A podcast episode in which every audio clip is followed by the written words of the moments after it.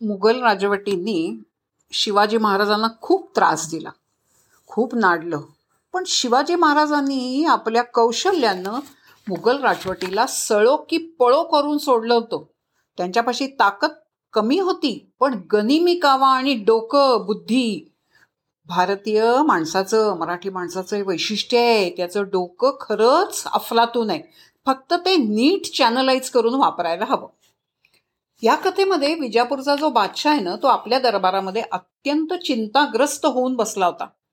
कारण शिवाजी महाराजांनी स्वराज्य स्थापनेच्या आपल्या कारवायांनी बादशहाची पार झोप उडवली होती. दरबारात सगळे सारे वजीर सरदार खाल मानेनं बसले होते. शिवाजी महाराजांना जंगल का चुहा म्हणत या जंगलच्या चुहाचं करायचं काय असा मोठा प्रश्न त्यांच्यासमोर होता. बऱ्याच सल्लमसलती नसलं अब्दुल करीम बलह बहलोल खान या प्रति अफजल खान असलेल्या पठाण सरदाराला प्रचंड सैन्य आणि दारोगळा देऊन शिवाजी महाराजांच्या बंदोबस्तासाठी पाठवण्यात आलं.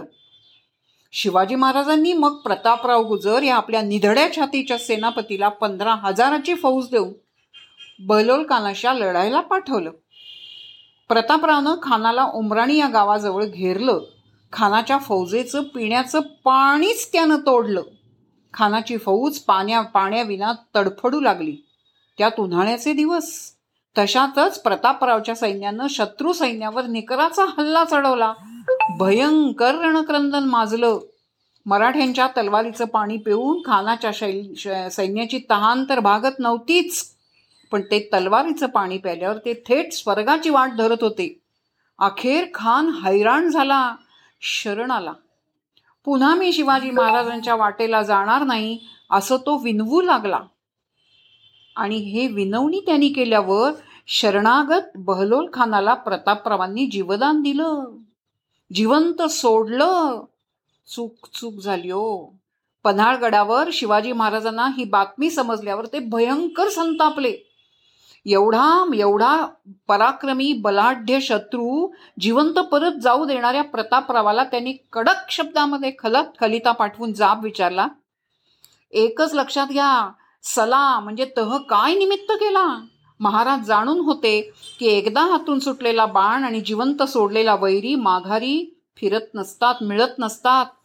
खलिता वाचून प्रतापराव घायाळ झाला.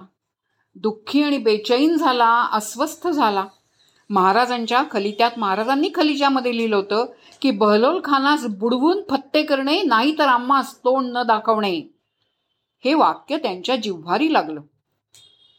लवकरच रायगडावर राजांना राज्याभिषेक होणार होता. झाडून सगळे सरदार मानकरी गडावर जमा झाले होते. नव्हते फक्त प्रतापराव गुजर महाराजांचे सरसेनापती.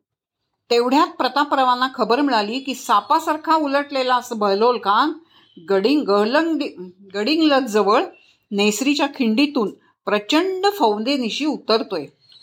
झालं. प्रतापराव देहभान विसरला. त्याच्या डोक्यात सुडाची तिडी कुठली? कुठलाही सारासार विचार न करता त्यानं आपला घोडा बहलोल खानाच्या प्रचंड सैन्यामध्ये घातला. त्यावेळी त्याच्याबरोबर होते अवघे सहा मावळे. तो धरून अवघे सात.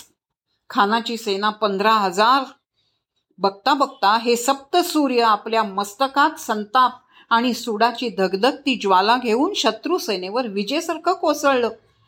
पराक्रमाची शर्थ केली. प्रतापराव गुजरांच्या रस्त्यात नेसरीची खिंड शिं रक्तानं शि नेसरीची खिंड शिंपून निघाली.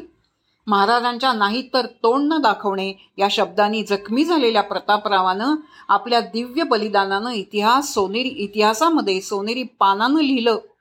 तो दिवस होता चोवीस फेब्रुवारी सोळाशे चौऱ्याहत्तर या महाशिवरात्रीचा. प्रतापरावांच्या दैदिप्यमान पराक्रमाला त्रिमार वंदन. मुजरा करताना महाराष्ट्र कवी कविश्रेष्ठ कुसुमाग्रज असं म्हणतात. ते गीत तुम्ही सगळ्यांनी ऐकलं असेल.